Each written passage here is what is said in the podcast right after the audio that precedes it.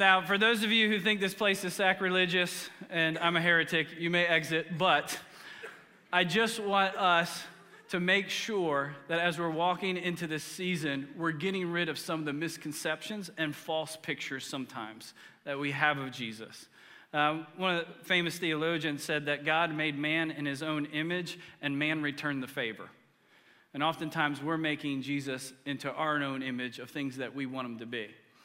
So it's with some difficulty that um, when we came across our Advent series, Advent is a word that means the coming in Latin, where we celebrate Christ's first coming and his second coming. I was reading and there was a painting or a picture of Jesus that one of the theologians I was reading was referring to. And I'll show it to you. And this is Rembrandt, and this is called um, Holy Family. And as I'm looking at that picture, um, I was struck with the realization oh my goodness, um, I did not realize that Mary was a 16th century Dutch virgin in a cow maid's costume. Um, and all of a sudden, she has a chair to sit on, and apparently, she has access to a fully formed Bible. Um, but if I hit pause just long enough and try to get past the fact that Rembrandt is trying to probably contextualize what the family of God would have looked like in his day, in his time, that was accessible to his people. If I pause long enough to realize that I've fallen into an old habit that I have, which is I take a glance at something and immediately I criticize it and tell you why I think I'm smarter than it. If I take a minute to realize that I have fallen victim of a digital age that has reprogrammed my brain to immediately comment on something that's snarky and judgmental and condemning, and I'm very quick to make a point, but very slow to make a difference. And if I pause long enough to realize that perhaps if I would just gaze and take time and open myself up, that perhaps some beauty and truth, and dare I say, glory, will come through this picture. And I think the same is true when we read the Word of God. So if you would join me in John chapter 1, we'll read our Advent text for tonight. We're going to do 16 verses. And I want to ask you guys to gaze upon the glory of these words revealed that reveal Jesus and see if glory won't pop off the pages at you. And then we're going to come back to that picture, and it's going to help us see glory in the text, and the text is going to help us see glory in that picture. John chapter 1. If you guys will pray with me while we're turning there. Holy Spirit, would you give us eyes to see and ears to hear? Jesus, would you go before us in this text and make a way? Father, I pray for the individual in this room who's made fun of the gospel story their entire life. Tonight, would your words reveal the glory and the light of your Son, Jesus Christ, to them. And together we say, Speak, Lord. Your servants are listening. Amen. John chapter 1. In the beginning was the Word, and the Word was with God, and the Word was God, and He was with God in the beginning. Through Him all things were made. Without Him nothing was made that has been made. In Him was life, and that life was the light of men.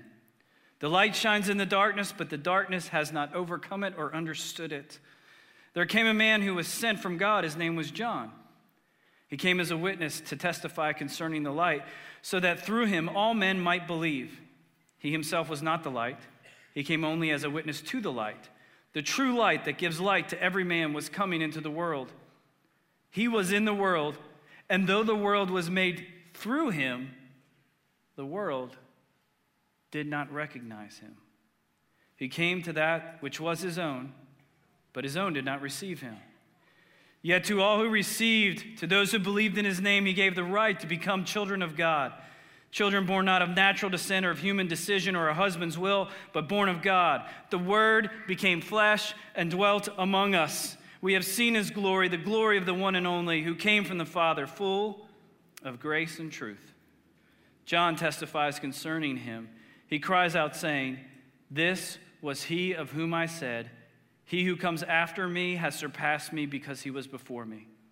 From the fullness of his grace, we have received one blessing after another. I'll say the word of the Lord if you'll say, Thanks be to God. The word of the Lord.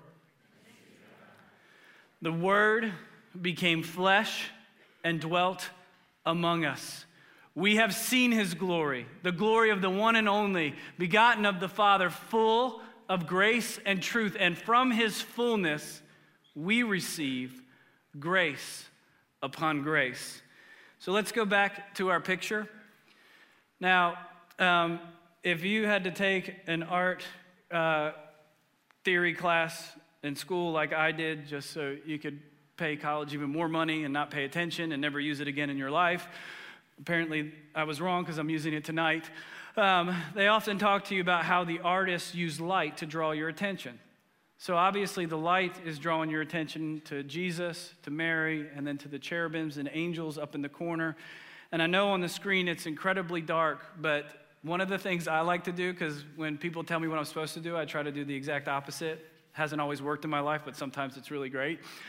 I want to look in the shadows. I want to see what's in the background.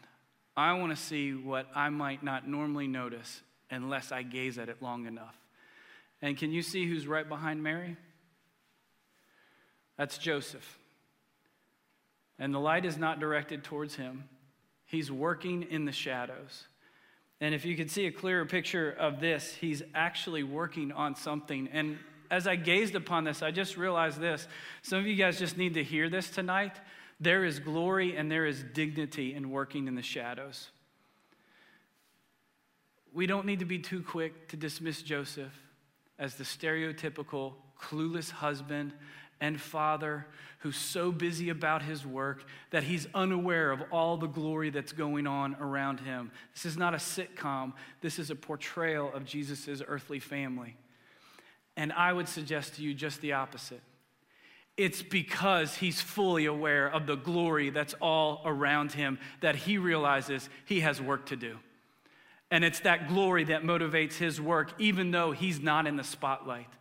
One way that the message translates our text from last week is Jesus was coming, and John was the stage hand, and Jesus was the main actor.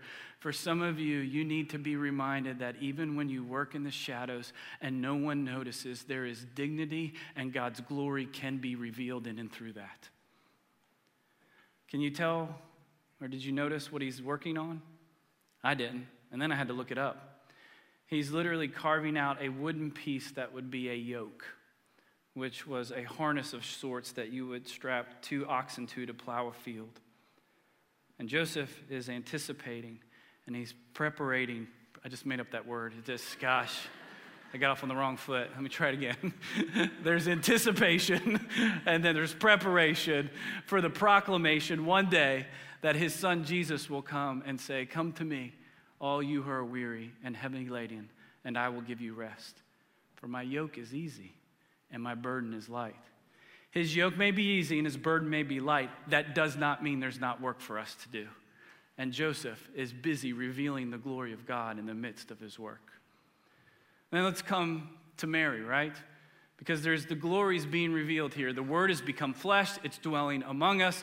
We have seen the glory of the one and only begotten of God, full of grace and truth, and from His fullness we will receive grace upon grace. What's interesting about Mary is in her left hand, she holds open a well thumbed book, presumably the scriptures.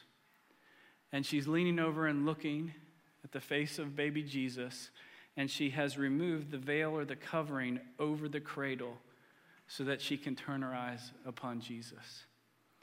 And there is this phrase that has gone deep into my bones that I read. It says, Mary is looking in between book and child. And I wonder if that's not the secret to Advent, the secret to Scripture, and the secret to living a life incarnationally where we not only see the glory of God, we display it. That we turn from book to child. That we see the glory of God, the Word revealed in words, and the Word made flesh and dwelling among us. In between book and child, We are constantly glancing, looking for the glory of God. I think we usually do one of these things well, but not both of them.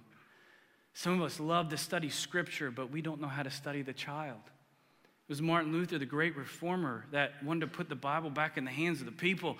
And he said, Scripture is the cradle that the baby Jesus is lying in. Oh, come, let us adore him. We don't worship the cradle, we worship the child and the Savior it reveals.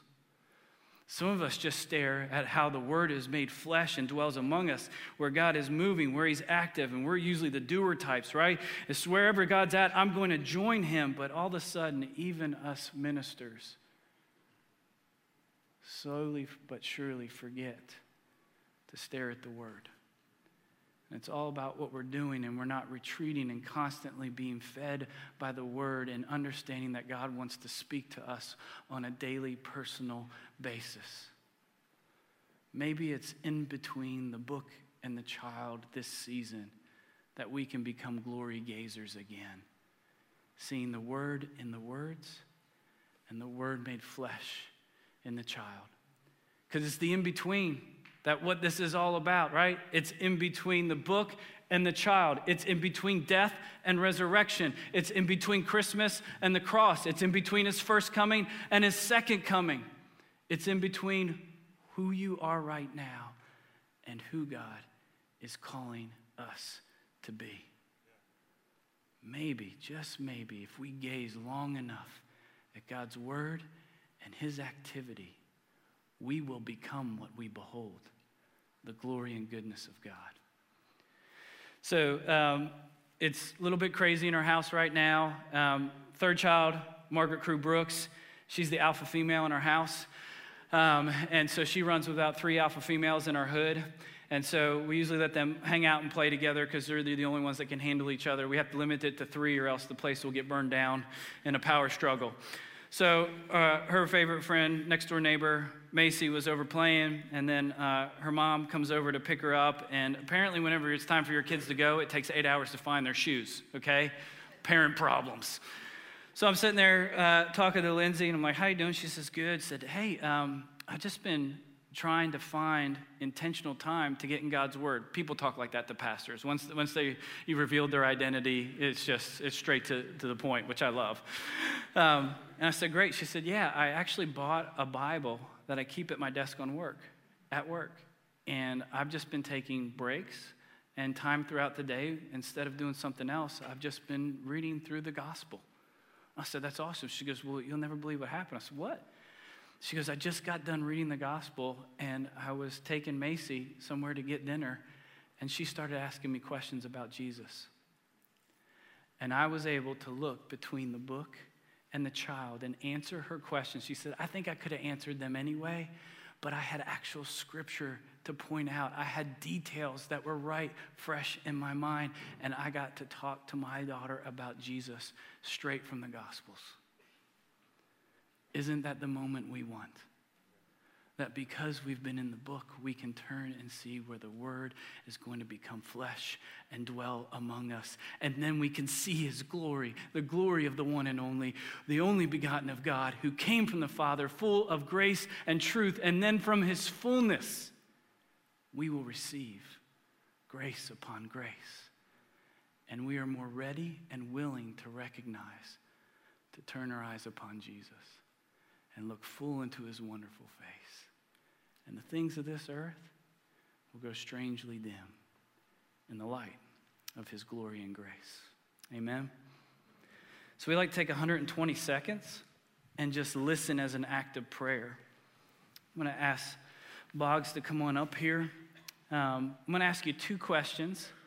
Uh, where's an area in your life right now that you need to turn your eyes upon Jesus? The second question is when you do that, what's an area that you need to grow dim? Because it says the things of this earth will go strangely dim in the light and the glory of his face. What's getting you right now that is a total earthly concern that you need to dim down the lights on and you need to turn over to Jesus' face and you need the lights to go up? So, to help us with that, um, we usually take 120 seconds for this. Boggs and I were talking through this He took 120 minutes and wrote a song about this. So he's going to use this song as a prayer to help you during this time.